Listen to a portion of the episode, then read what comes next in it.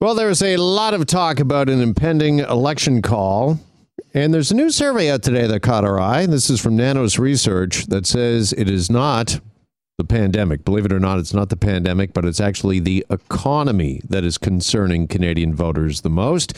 And joining us now for more on that is Sheila Block, economist with the Canadian Center for Policy Alternatives, who joins us now on 640 Toronto. Sheila, good afternoon. Good afternoon. All right. Is this a bit of a surprise? I mean, the economy is always big for voters, of course, but is it a surprise it's the number one issue right now for uh, voters over the pandemic and everything we've been through over the last a year and a bit? It certainly is a surprise to me. Um, I understand that the and would expect that the economy would be pretty high up there but um, it is definitely a surprise. I don't think we're out of the woods yet in terms of the variants and vaccination rates, but I think what it does show to us very much is how entwined the two crises are, uh, and how the public health crisis has um, has had an impact on the economic crisis, and really has kind of led the way for us in terms of these two two big worries being kind of uh, bound together. That's a good point. And does it tell us that the voters are then concerned maybe coming out of this third wave and the pandemic? And if they are so closely tied, the pandemic and the economy, what is the next uh, six months or more going to mean to me and my family when it comes to things like uh, the price of food and inflation and jobs, whether or not uh, my job's still going to be around? I think that's really a big question for people. If they feel like they can kind of lift their eyes a little bit further uh, towards the horizon, I think there's some really big questions about, as you said, what the post pandemic job market's going to look like.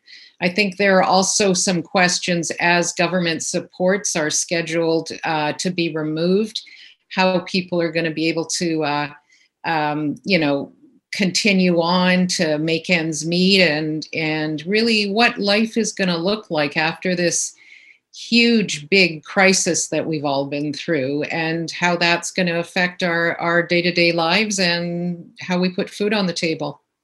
So having said all of that uh, kind of give us an overview right now. Where are we when it comes to the canadian economy? Are we in pretty good shape? And what does the next uh, quarter or uh, next uh, half year look like do you think well, um, the data is always behind what we are he- living through and experiencing, but we know what to expect um, because we are seeing infection rates go way down. We're saying we're seeing vaccination rates go way up, and as a result, we're seeing reopening of the economy, and we know that that's going to be accompanied by an increase in economic activity. Uh, there's going to be an increase in employment. So there are going to be all those positive signs as long as this public health situation that is improving stays stable. So that's a big question mark hanging over our heads. But at the moment, it's looking a whole lot better than it was looking about four weeks ago. All right, I think everybody's anticipating, uh, particularly here in Ontario, once a phase three of the reopening uh, happens and uh, we're able to get to more people into stores and more stores open, that there's going to be this uh, boom, that there's this pent up demand. We've uh, heard time and time again about a return to the so called roaring 20s. But do you see that, Sheila? Do you think is something uh, short term and long term? Could that boom be followed by maybe a bit of a bust, or is that something we just don't know yet?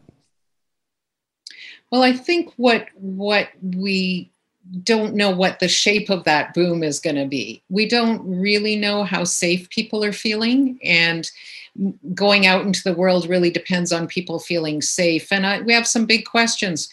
What habits have changed permanently, and which of those habits are we just really happy to get rid of uh, and and go ahead on? I think particularly in Toronto, with what's happening with housing prices, um, if people are actually looking to buy a house, they're not going to be going out and spending on a whole lot of other things. So I think there are a large number of factors that come into it. Uh, and we can't forget that we also have to see what governments are going to do. And if they slam the brakes on too too fast, then we're going to have some economic trouble.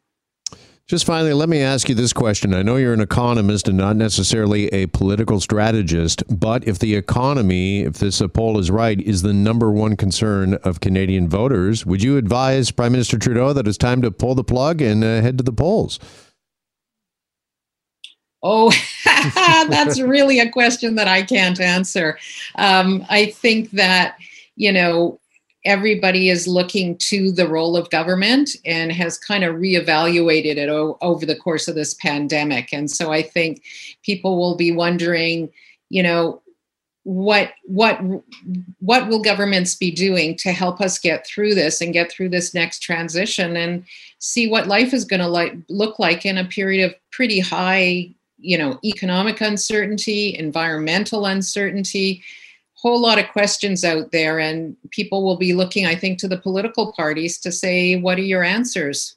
Without a doubt. Sheila really appreciate the time. Thanks so much for joining us this afternoon.